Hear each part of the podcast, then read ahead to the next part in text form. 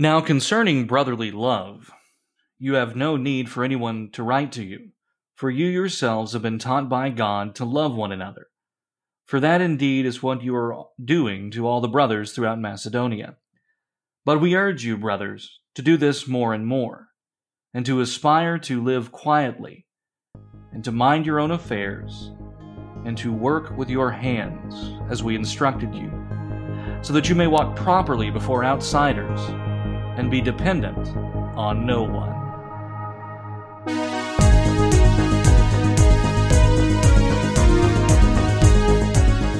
Welcome, everyone. You are listening to A Word Fitly Spoken. I'm Willie Grills here with Zelwyn Heide, joining us for this special episode. And for his second time on the show, if I recall, the Reverend Ben Ulledalen. Gentlemen, how are you? Doing great, Willie. I'm glad to be here for our long promised gardening episode, and we will be digging into a lot of that, a lot of those fun topics here in in this hour. So, but things are going well here. It's actually very nice and warm today, and I've been able to be outside a little bit to do some uh, projects around around the place. So I'm kind of enjoying enjoying this nice weather. So you're above the 30s now. For the moment, yeah. ben, how are things in uh, Michigan? Kind of rainy today. Yesterday we had beautiful weather though. We got all the way up to 70. It was nice and sunny. I busted out the lawnmower for the first time this season yeah, just kind of stuck in some rain here, but uh, that'll pass, and we'll be into into nicer weather soon, I'm sure. Yeah, very rainy here in central Illinois as well. Rainy and windy out where I am, but it's always windy. That's okay. We're expecting some warm weather to come soon, and that'll be that'll be nice. We'll be able to get outside and actually get some things done that need to be done. So, with all that said, that's gratuitous weather posting for this week. But we're going to talk about gardening. So, gentlemen, tell me a little bit about what you're doing garden wise this season. Ben? I've planted a few more cold tolerant crops already up here turnips, rutabaga, radish, some of your, you know, boring root vegetables, boring, but nonetheless, uh, you know, hardy. steady and hardy and yeah, right. predictable. They'll keep you alive, right? Once things uh, warm up and we get past the frost dates, I've got some squash I want to put in. And I've got a little bit more of a hardy Indian corn as well that I that I planted. It's supposed to be safe to plant this early. We'll we'll see. I may have pushed it a little bit. Yeah, Indian corn is is is fun too. It grows really tall usually. You get some make some nice fodder shocks out of it uh, when you're when it's all said and done. So wholesome American decorations, yeah. Yeah, dark reds and golds and stuff like that. And then into June, looking forward to the berries coming out. I've got some strawberries and blueberry bushes. So uh, very nice. Yeah, those are those are always fun. Being able to go out there in the early summer with the kids and just eat some berries straight out of the garden.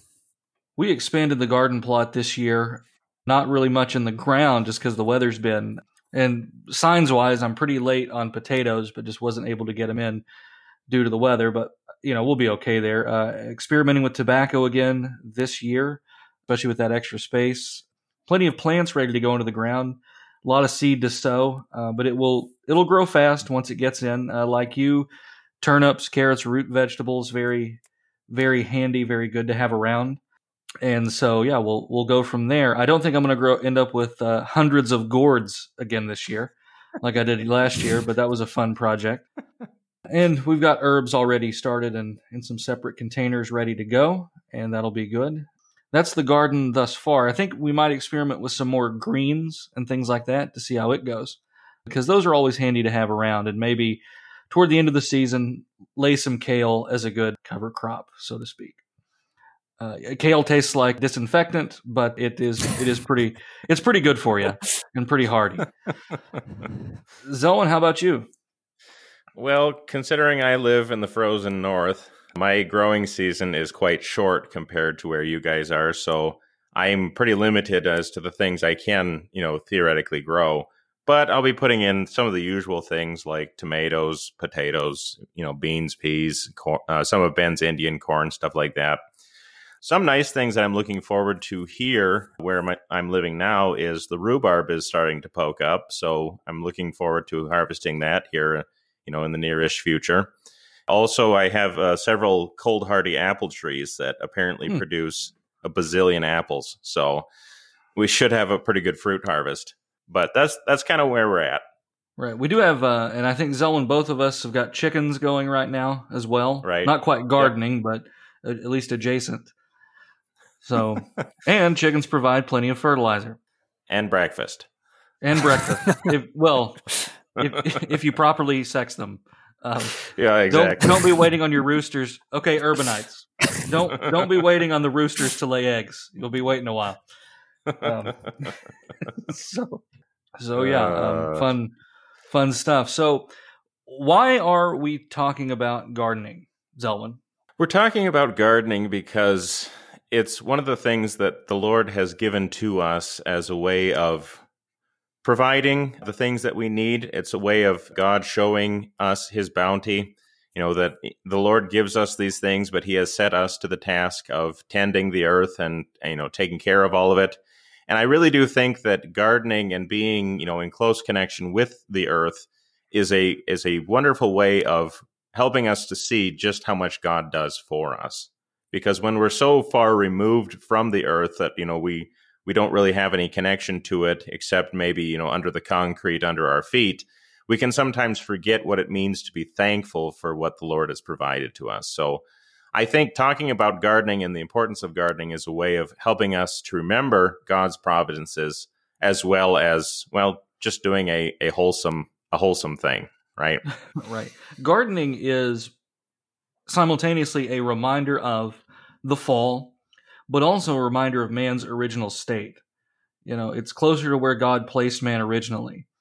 But the very ground we work, even if it's very difficult, like in where I grew up in Appalachia, or probably where you are, Zelwyn, or, or relatively easy, like where I am now in central Illinois, we are still very much at the mercy of thorns and thistles, and the ground takes work, and we have weather to deal with, and all those sorts of things. So the effects of the fall are, are still very evident in it. And and so if we want to spiritualize this in some way or if you want to if you want to do a work as prayer thing here's a healthy way of doing it. It's a time to provide for one's family of course too but also a reminder of where man was placed what man was called to do but also now what man has lost and and how much harder man has to work to live that out. And i think it's a very interesting thing for us. As society becomes industrialized and mechanized and globalized as you say, Zelwyn, uh, we become f- further removed from the earth, further removed from what is necessary to sustain life, and thus further removed from an explicit trust in the providence of the Lord. And so it's no wonder that as society um, becomes reliant upon mass transit, long distance shipping, and electronic devices, she begins to forget the Lord and uh, I, I don't think I'm overstating that fact there. And and I realize that we're recording this while we're all doing video services and and live streaming this and that and doing everything. And the irony of this also being a podcast. But nevertheless, these things can be good. They can also be used for bad. And so we're just talking about getting back to the earth, getting our hands dirty and pondering what the Lord has done, what we've done, you know, thinking about creation a little bit. Ben, what are your thoughts? Yeah, you know, dovetailing on that, there's kind of a spiritual discipline to it as well, just learning patience, you know, a reminder of mortality, right? To Adam's curse that he will return to the ground sure. that he works. So there's a humility and there's a patience. You know, the book of James talk uses the example of the farmer and, and his patience waiting for the fruits of the earth. And Jesus uses some of those agriculture metaphors as well. But you know, just uh, there's a I guess there's a spiritual discipline there. There's a there's a training. There's a waiting. There's a knowing your place, trusting in God. All of those other things that go into this. One thing that I think is kind of telling in our in our current kind of industrial age and mass transit, you know, quick supply lines, something that I think we're starting to really feel in this age of disruption how you know how often do people take for granted the fact that we can get fruit at virtually any time of the year you know that i right. can go into the grocery store and i can buy my apples or i can buy you know vegetables at virtually any time of the year whereas you know in ages past i think you would grow to appreciate it that much more when it took you you know you had to wait till next season before you got this fruit again Right. And that's a fairly recent phenomenon, a very recent uh, benefit that we have. I mean, it's, it's within certain people's lifetimes that are still living. Right. I mean, older the older generations were starting to see some of this, but they're still they were still very much used to the seasonal lifestyle, especially when they were younger. And we'll talk a little bit more about supply chains and such in uh, in the second uh, section. But we we become kind of entitled in a way, or, or expecting that these things will always be there. Now, all that said, when we're talking about gardening, that also implies food storage, canning, preservation. It, it, it implies that we will be storing up stuff for the future. Does this contradict what our Lord says about not worrying about what we'll eat or, or how we'll be provided for?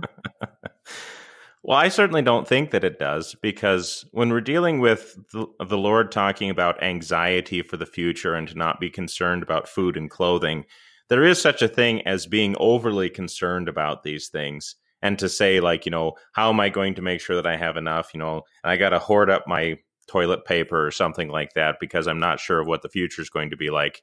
I mean i'm i'm just using an example. I'm not trying to judge anyone's hearts.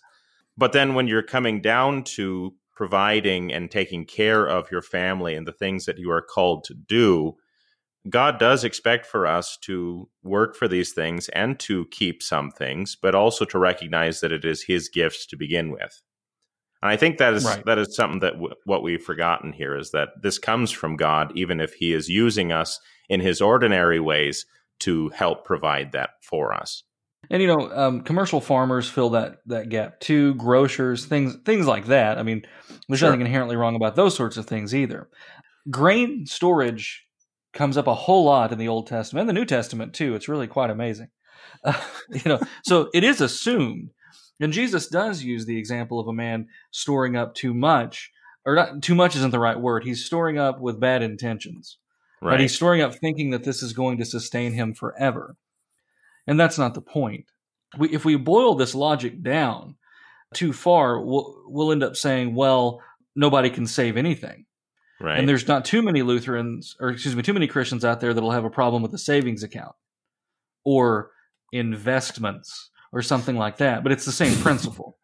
So if if we break it down, and if you really want to be all pious about this, I suppose you should say, well, I should only ever have enough food on hand for one meal, which of course no serious person would argue. And so it does come down to a matter of okay, is food storage itself an uh, idolatry? No. It can be done in a godly manner, and indeed, God seems to expect us to do that and we'll talk a little bit towards the end about preparedness in general and, and where in the Bible we might get some ideas about that. But canning food is not the same as hoarding gold, just to, just, just to look at something shiny and to have more than the other person.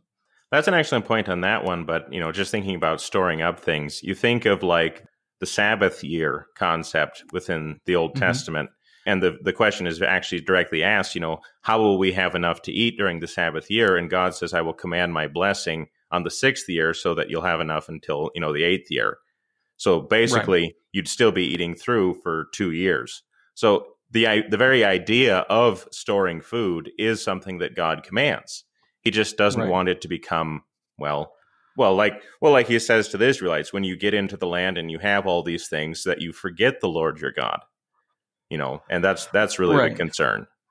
Yeah, and you and you see, you know, when God is miraculously feeding the Hebrews, um, you know, from heaven daily, and they try to store up more than they need. Again, this is this is a specific incident here with right. a specific blessing and curse attached to it. Their faith is misplaced. They don't listen to the word of God, and that's what happens. And in that particular instance, they were called to wait on manna. We have not been given that promise. And you know, I would remind us that not every specific promise in the Bible was given to every Christian. Right. And that's kind of a hard lesson that the makers of religious plaques and religious artworks uh, never seem to learn.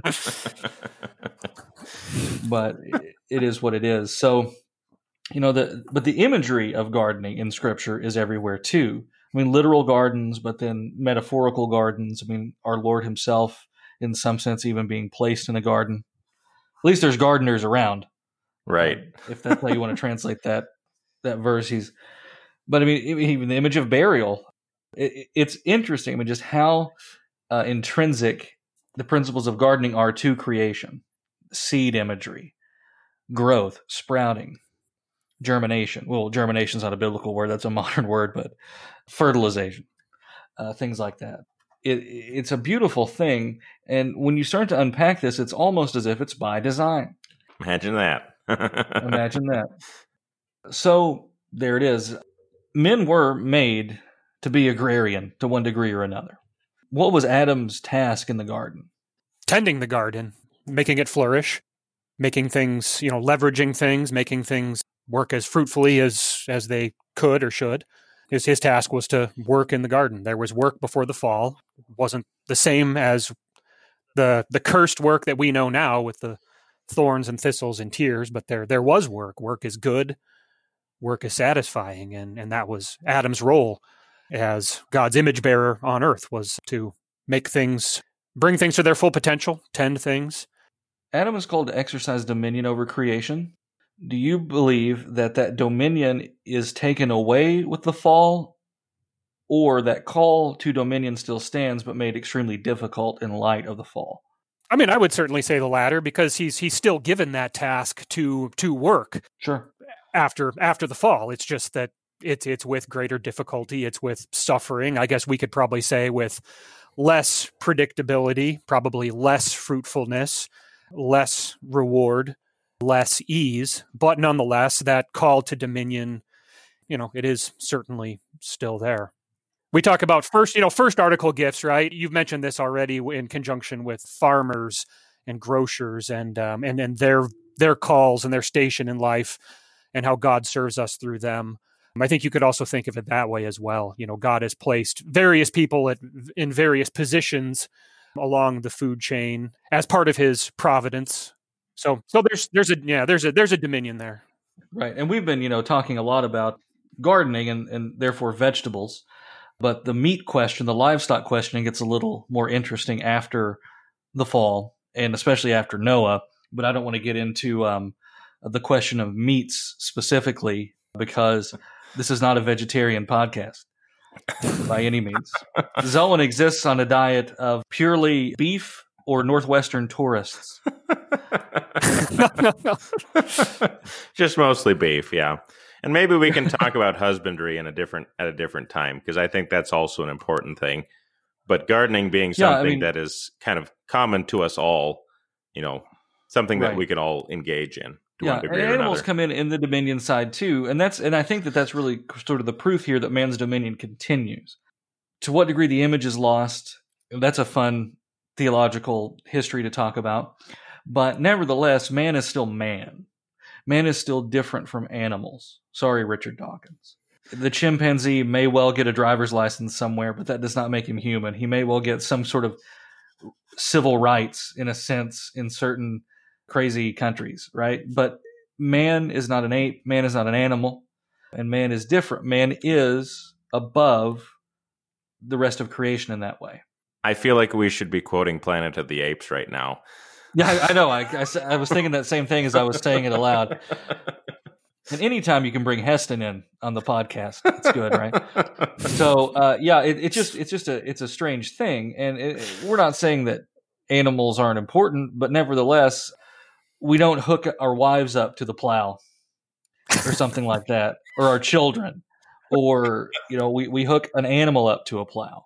There are certain tasks reserved for animals, for example, and certain animals make that sacrifice and end up on our plates so that man might be sustained.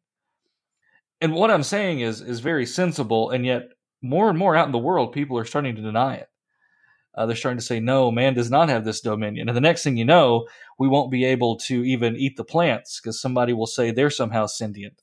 And the next thing you know, we'll all be, I don't know, I guess bugs are still okay to eat, according to some people. We'll be eating, well, you know what? We'll be eating Soylent Green.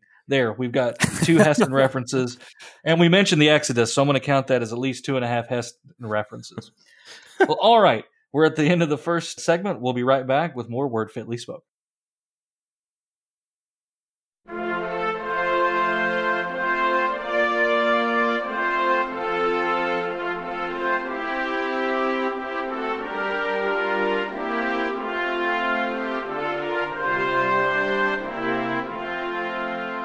Every word of God is pure. He is a shield unto them that put their trust in him.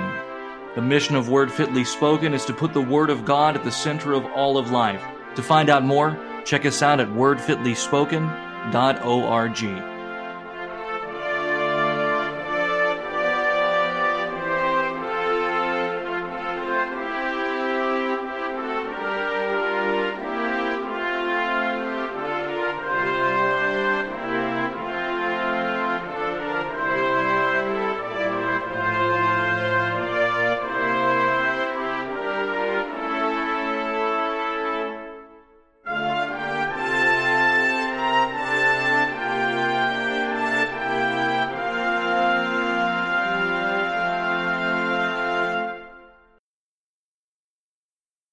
Welcome back, everyone. You are listening to A Word Fitly Spoken. I'm Willie Grills here with Zelwyn Heide and Ben Ulledalen talking about the biblical principles of gardening.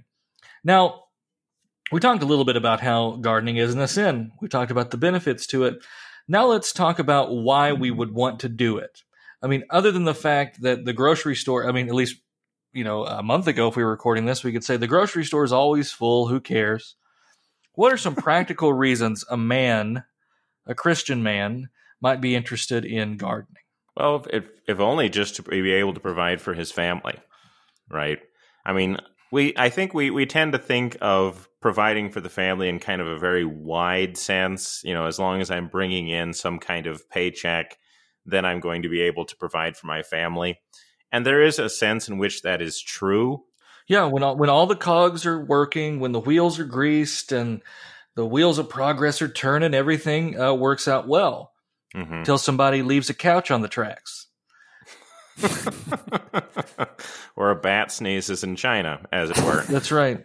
but but it's, it's just one of these things where at a very basic level part of a calling to be a father for example or maybe just to be a parent in general is to be able to provide the food that your family needs because honestly that's what they need besides the spiritual things that's what they need the most i mean all of these other comforts are nice you know but if you can provide a house for your family to live in and the food to put on the table i mean what what more are we really what more do we really need Right. A burning barrel to throw their smartphones into. a hammer to build the cabin out in the woods but go on And a, and a ham radio setup. I would add in there too with providing for the family, not, not merely providing food, but you could add too a discussion of the quality of food. Yeah. sure You know, they talk about nutrients being depleted in a lot of conventional agriculture products. You can you could potentially grow things that are more nutritious, things that might be more in line with, you know, diet sensitivities and allergies are kind of all the rage right now and you can you can be sensitive toward those considerations as well but the the quality not just you know merely the food itself Yeah, you can make your own decisions regarding pesticides and fertilizers that you're comfortable with. You you'll you'll find things that are edible you didn't know was edible. sure You know, certain plants that you would never think of eating. Hey, this is green and I can eat it. So let's try it out. John Koopman, Reverend John Koopman, if you're listening, I didn't know that you could eat hostas until I saw your garden post. And so we hope you're listening to this episode because my church has a ton of hostas and I might have to uh, raid them if this gets uh, a little crazy. so, Yeah, I mean, and just thinking like in my own experiences too, like gardening and being close to the soil can also teach you what is edible, even what's just growing wild in your area too. Because, you know, there's all kinds of plants out in eastern Montana that you never would have Mhm. thought would be edible. Yeah, well, let's start with the humble dandelion. There's a lot of nutrition in a dandelion, a lot of things you can do with a dandelion, and it's in most of your yards. if i'm not mistaken as somebody's not poisoning it. the dandelion wasn't native to north america i think the white man brought it over as food or as a medicine hmm. Interesting. you know and now now here is a food that literally grows like a weed you know weeds Yeah. they're they're, they're stubborn right you don't you don't need to tend them you don't need to baby them if you can if you can find food that you know grows like a weed or or certain things that we label as weeds that are edible you know that's uh that's something too Yeah, and you know, if your lawn, if I mean, if if you have this freshly sodded, like Hank Hill quality lawn, you're not going to find a lot of this. But in depending on where you live and what your lawn looks like, you could have any variety of edible plants. Um, even certain herbs can grow wild.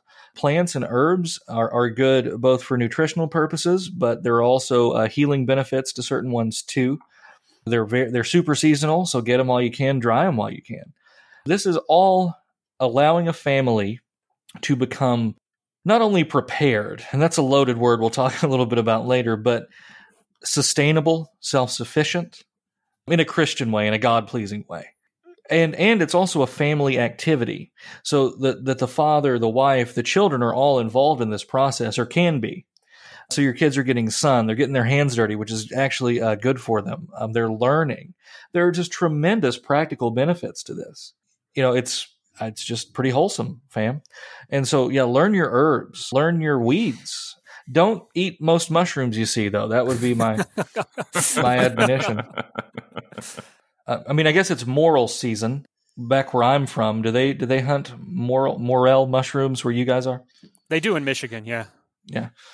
So those are good if you know what you're looking for. On average, just don't eat the mushrooms. This is not this is not the Joe Rogan experience. this is word fitly spoken. so there is a calling to provide for family, and I do think that the skill building, in addition to the cultivation of crops, is part of that calling.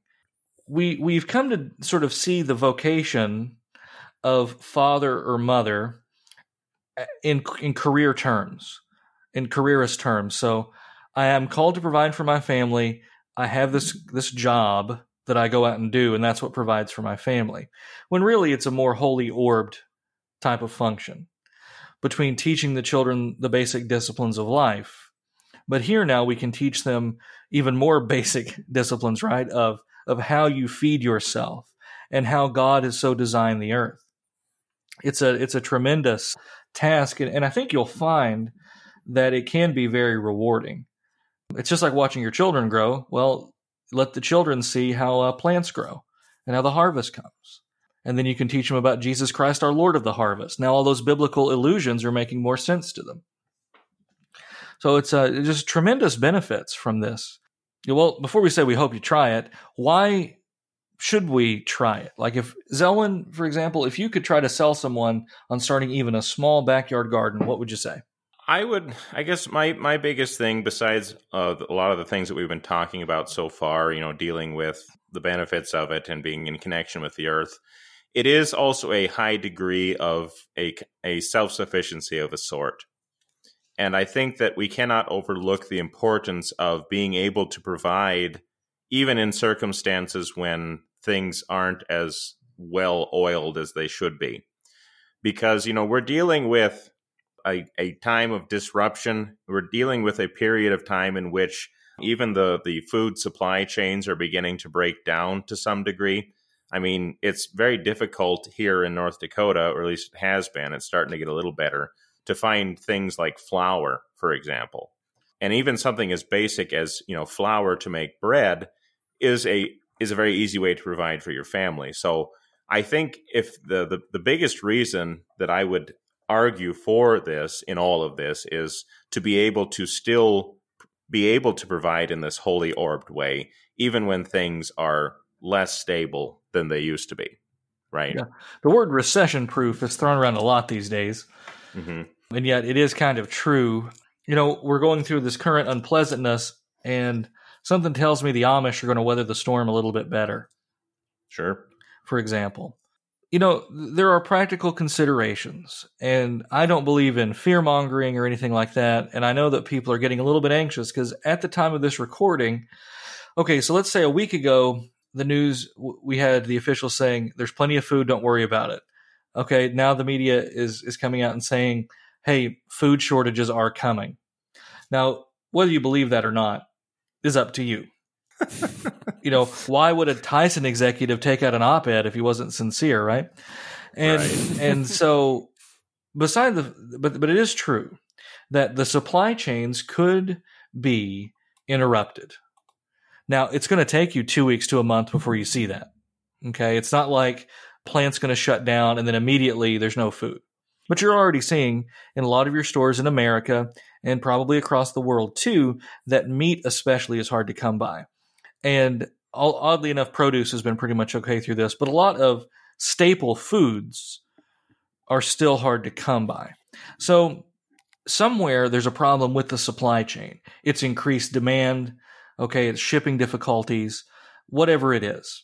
Now, these are tremendous, these are tremendous gifts that we have in a great supply chain that typically keeps stores very well stocked. And we don't want to minimize that and what a great benefit it is to be able to walk into any store and basically get whatever you want if you're a normal American consumer.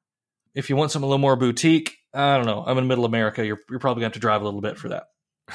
but but beyond that, you know, you can typically get what you want. But now we may be seeing, well, we are seeing some shortages, and maybe there's severe shortages. Well, okay, you can't get the produce on the shelf at the store, but maybe you go down into your cellar and guess what? You've got a whole winter's worth of food stored up.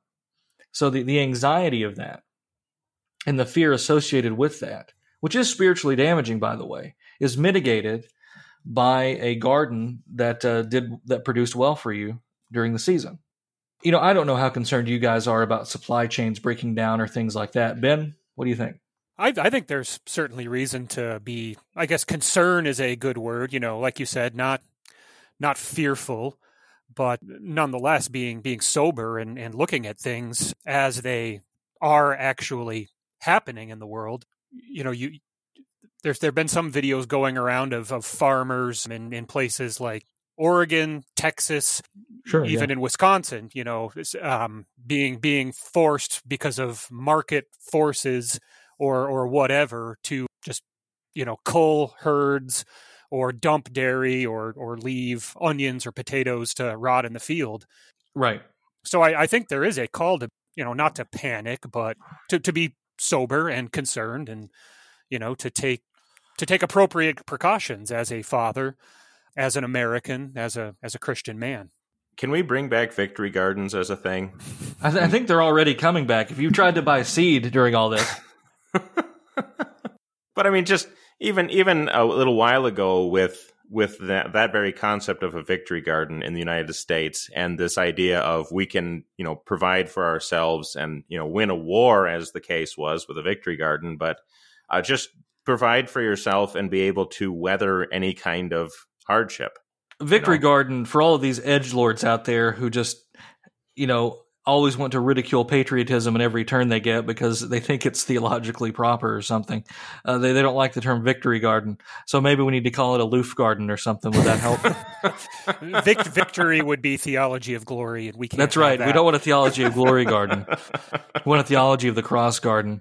If any if, no, if any of the, those men had stood behind a tiller in hard ground, they'd know it was already theology of the cross.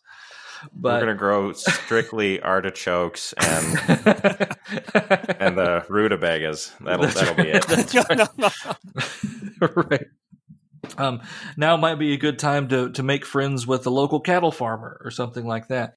If community starts at home, this is a good time to to be self sufficient at home, and then to realize that communities, the broader community, towns and stuff, actually do have the ability to fill in this gap you know, really that we've had since the 60s, the rise of packaged meats and the supermarkets and, you know, refrigerated. I, I realize there's been refrigerated transport since cowboy times, but come on, you know, sawdust and, uh, and ice blocks are a little bit different from what we have today.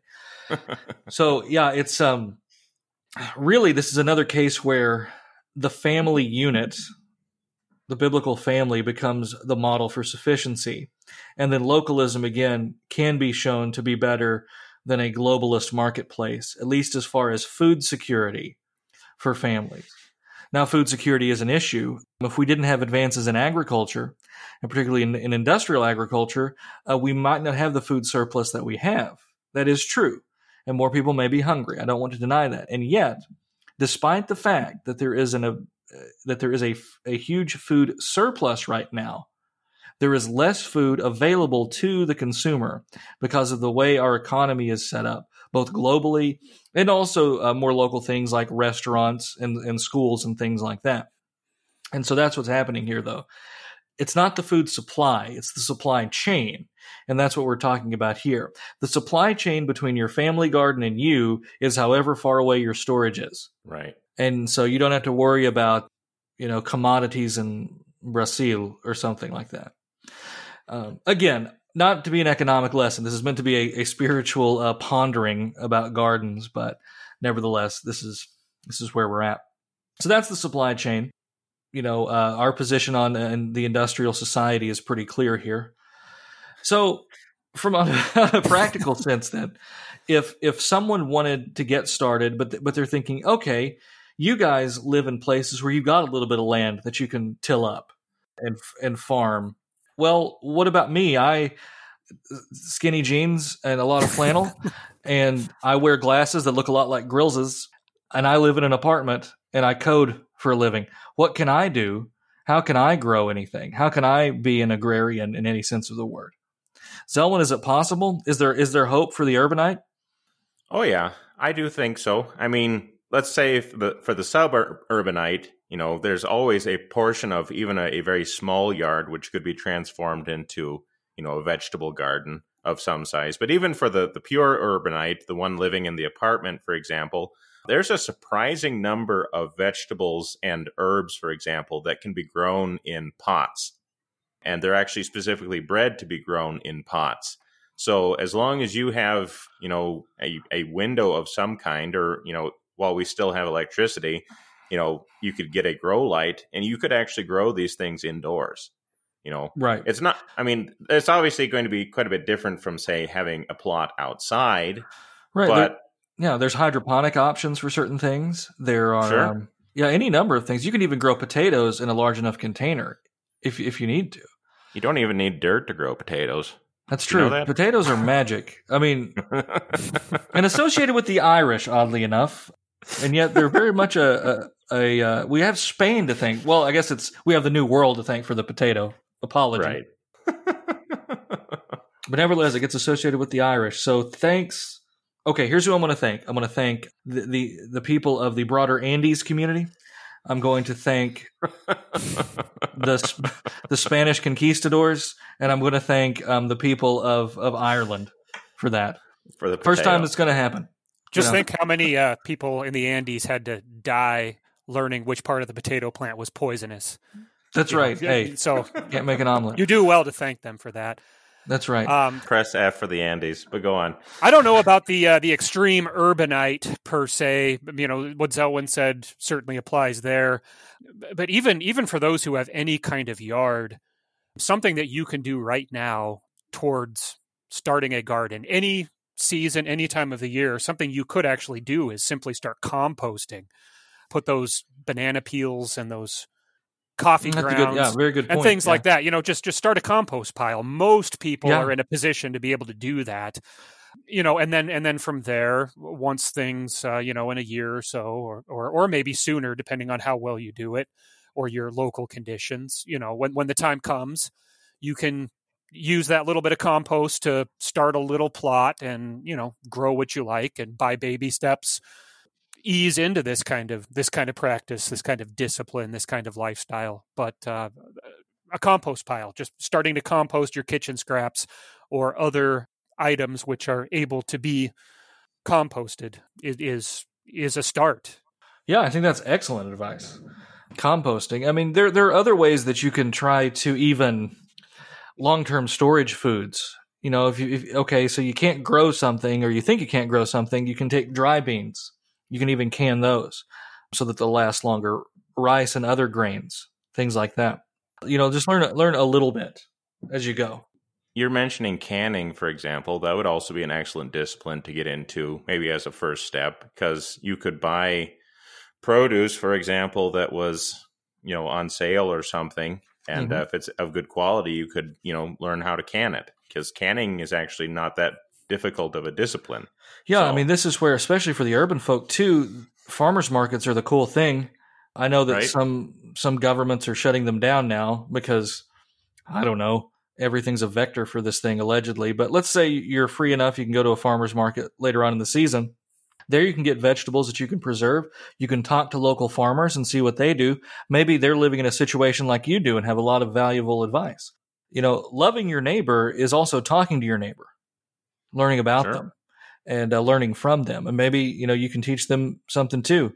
Uh, you know, like how to maybe get their live stream camera to not be sideways or something like that. There's all kinds of things, all kinds of things we can do. Well, guys, we're coming up on the next break. We'll be right back with more Word Fitly Spoken.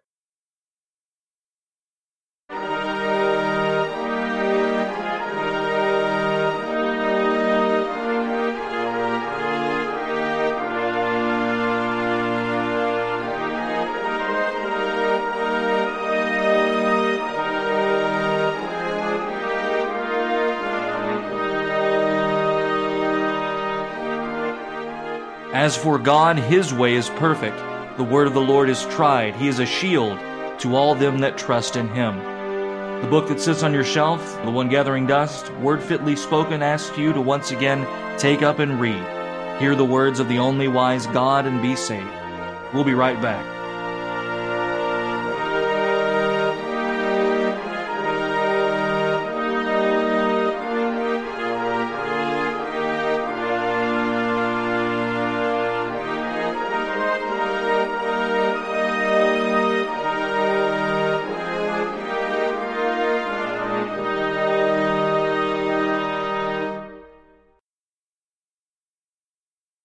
Welcome back, everyone. You are listening to A Word Fitly Spoken. I'm Willie Grills here with Zelwyn Heide and Ben Ulledalen and talking about gardening, preparation, how to be a good uh, provider for your family, all kinds of fun stuff. So, we've talked about gardening, some practical things, some biblical things.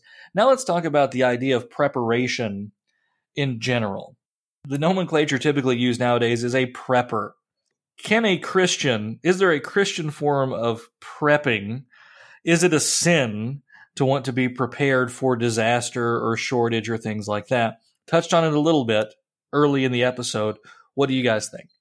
I don't think that it's a sin to be prepared. You know, I think we can certainly misunderstand our Lord's injunctions about being anxious about tomorrow, you know, and not wanting to be anxious or to to rely on God for things. But I certainly don't think that it's wrong to be prepared for any given situation because, you know, God has called on us ordinarily to be ready for certain circumstances and to be prepared for an un, you know the uncertainties of what to, is to lie ahead.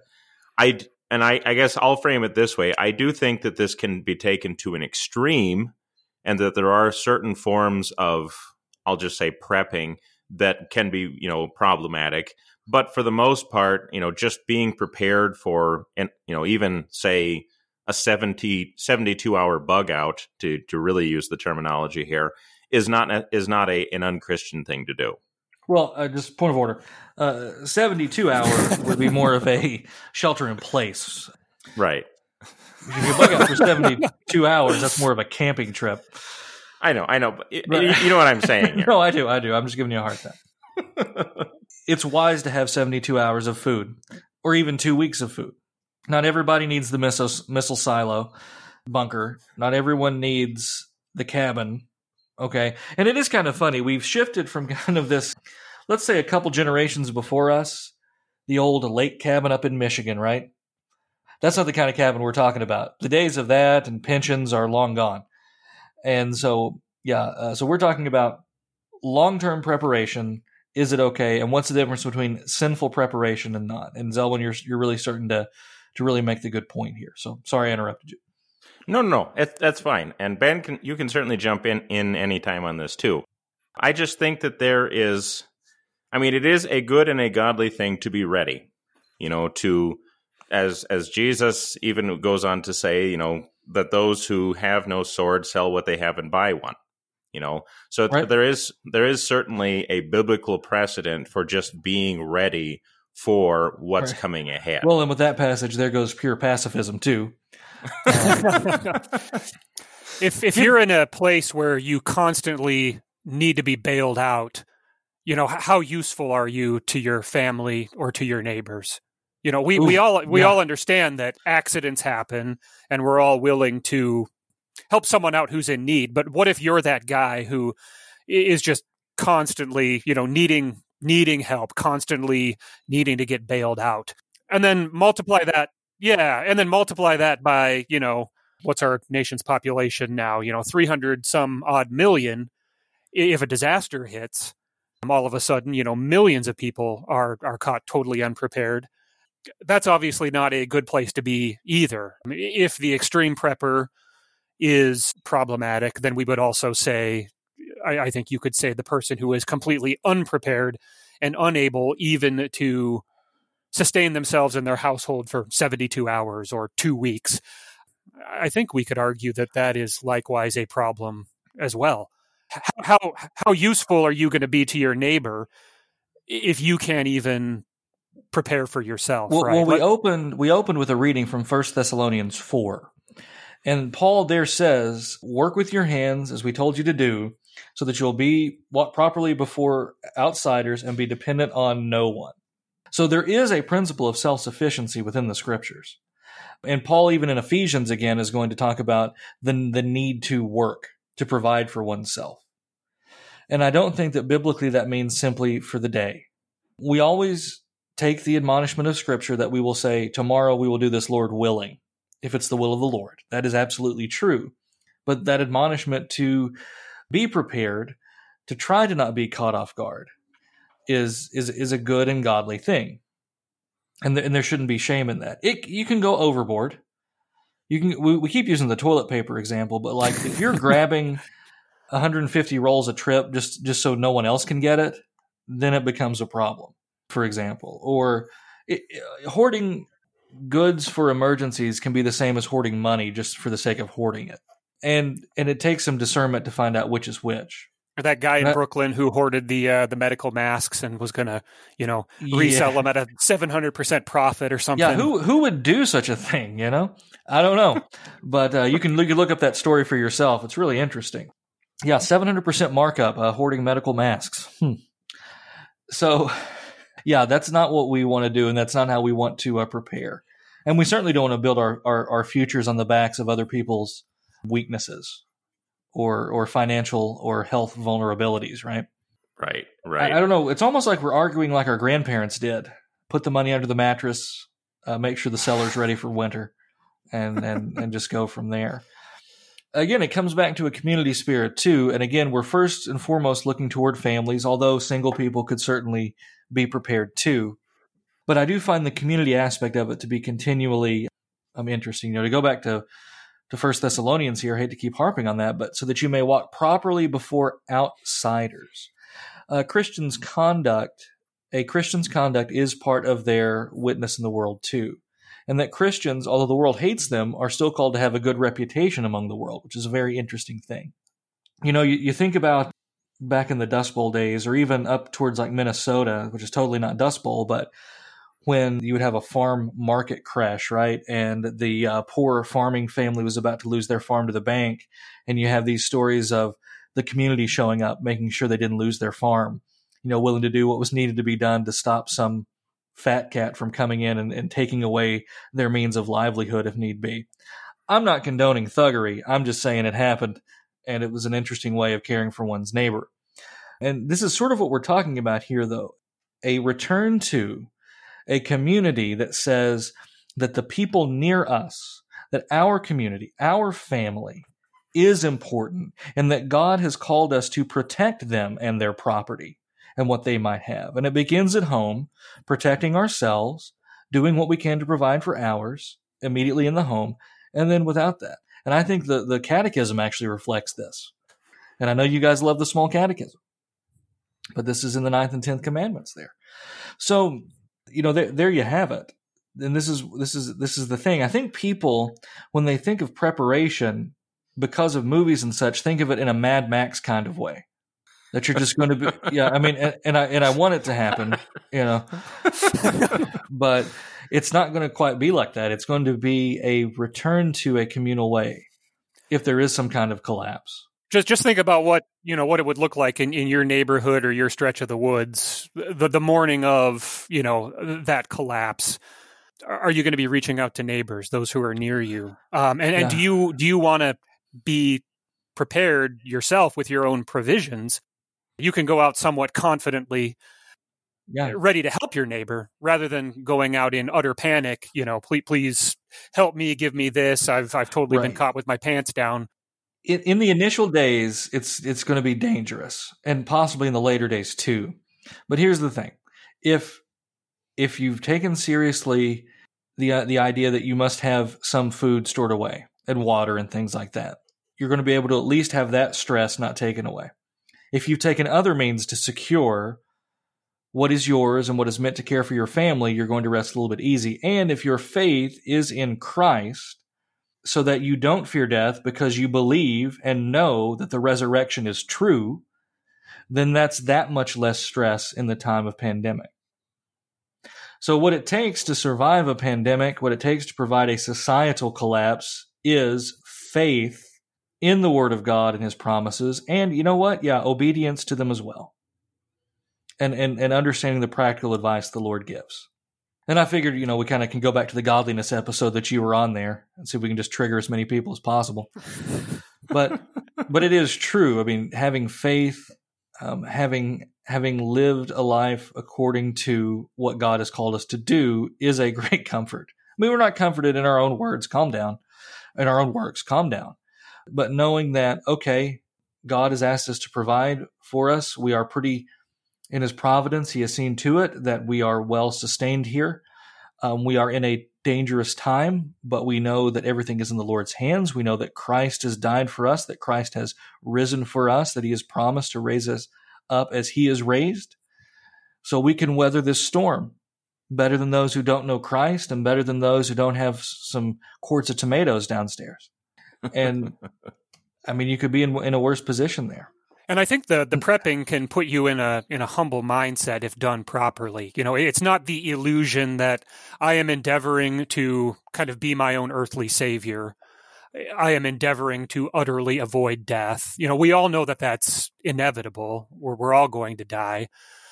But, you know, the more you think about trying to prepare for a end of the world as we know it situation, if you're if you're honest, you're going to become incredibly humbled by that. You're you're going to realize I cannot keep myself alive, you know, by my own endeavors solely, you know, although it is good to try and be prepared for you know th- those events when they happen uh, nonetheless i guess what i'm trying to say is it's an incredibly humbling thing and i think this just kind of is to bolster what you were saying willie that you just have to commend yourself to the lord's providence and realize that whatever comes is by his gracious ordaining and trust that no matter what does come and whatever the earthly outcome is nonetheless, we have a a home, um, a promised land in in heaven after all of this is done. So, I guess all of that is just to say that I think this teaches you humility and and faith if this is done in a proper Christian kind of a way. Mm-hmm. I think any temporal setback we can maybe use uh, as a way to reflect upon our need of God. It's like a young man, on average, is is pretty healthy until he's not.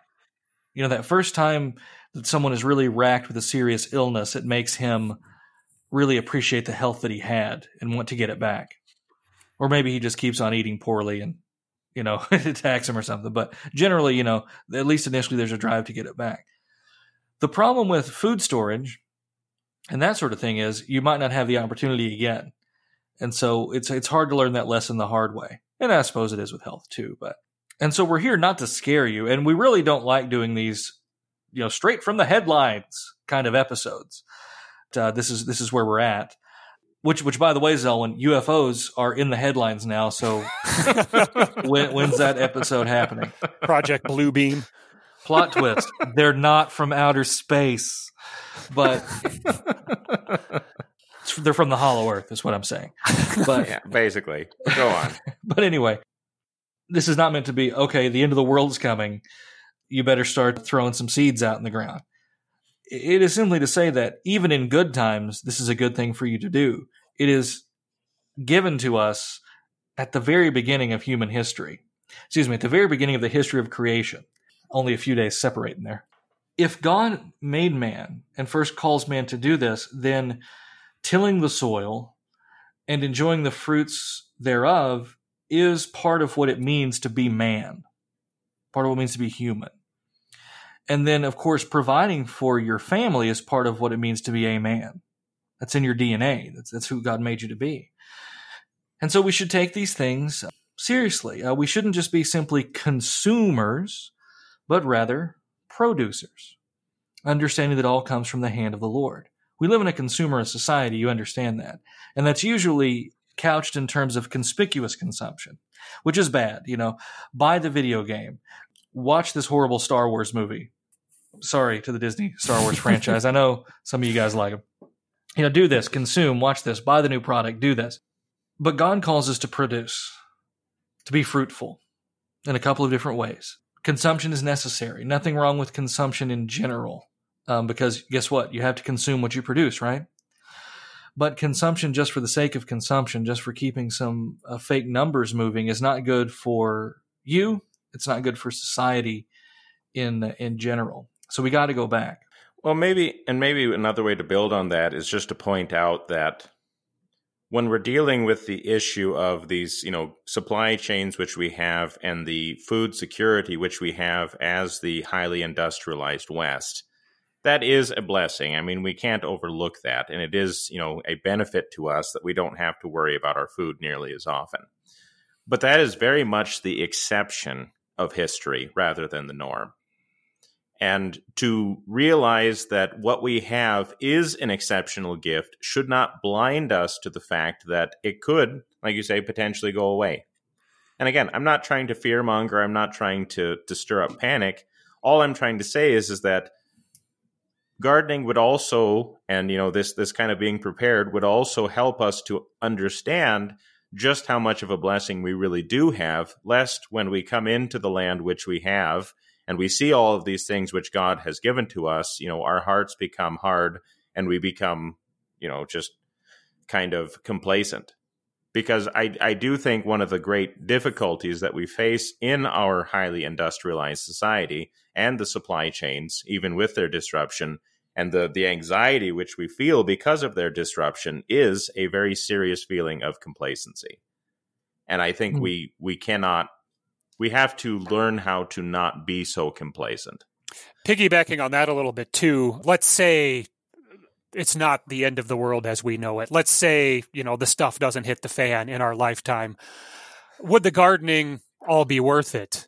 Yes, 100%. You know, for a lot of those reasons that we've laid out. There there's a lifestyle thing here. There's a there's a organic holistic thing going on, you know the, the simpler pleasures of, of life, you know, just enjoying a strawberry that was produced in your own garden and being thankful to the Lord for that blessing. Whether or not we had to literally depend just on the work of our own hands to try and stay alive or not, I still think it's fair to say that it, it's good to be out there in the soil and amongst the plants. It's good to be out there sweating, using your body, even if you know, we didn't end up needing it for an end of the world type situation. Very well said. Well, gentlemen, we're coming up on the end of this.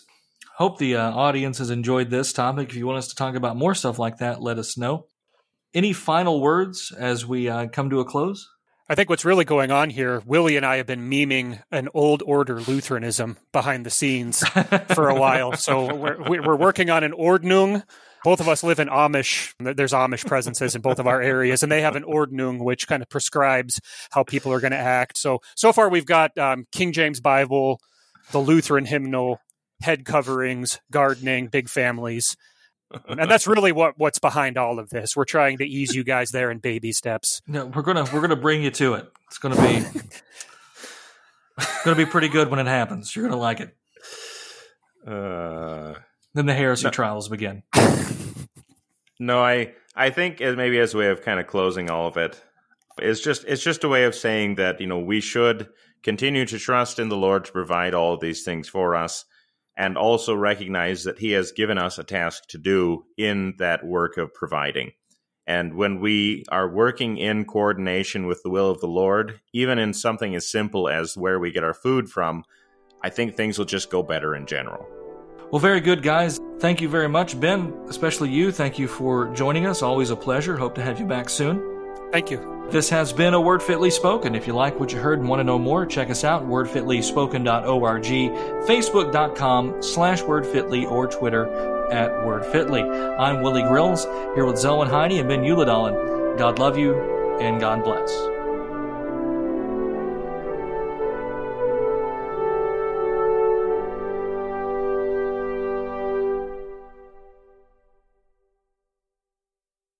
Then the Lord God formed a man from the dust of the ground, and breathed into his nostrils the breath of life. And the man became a living being. Now the Lord God had planted a garden in the east, in Eden, and there he put the man he had formed. The Lord God made all kinds of trees grow out of the ground, trees that were pleasing to the eye and good for food. In the middle of the garden were the tree of life and the tree of the knowledge of good and evil.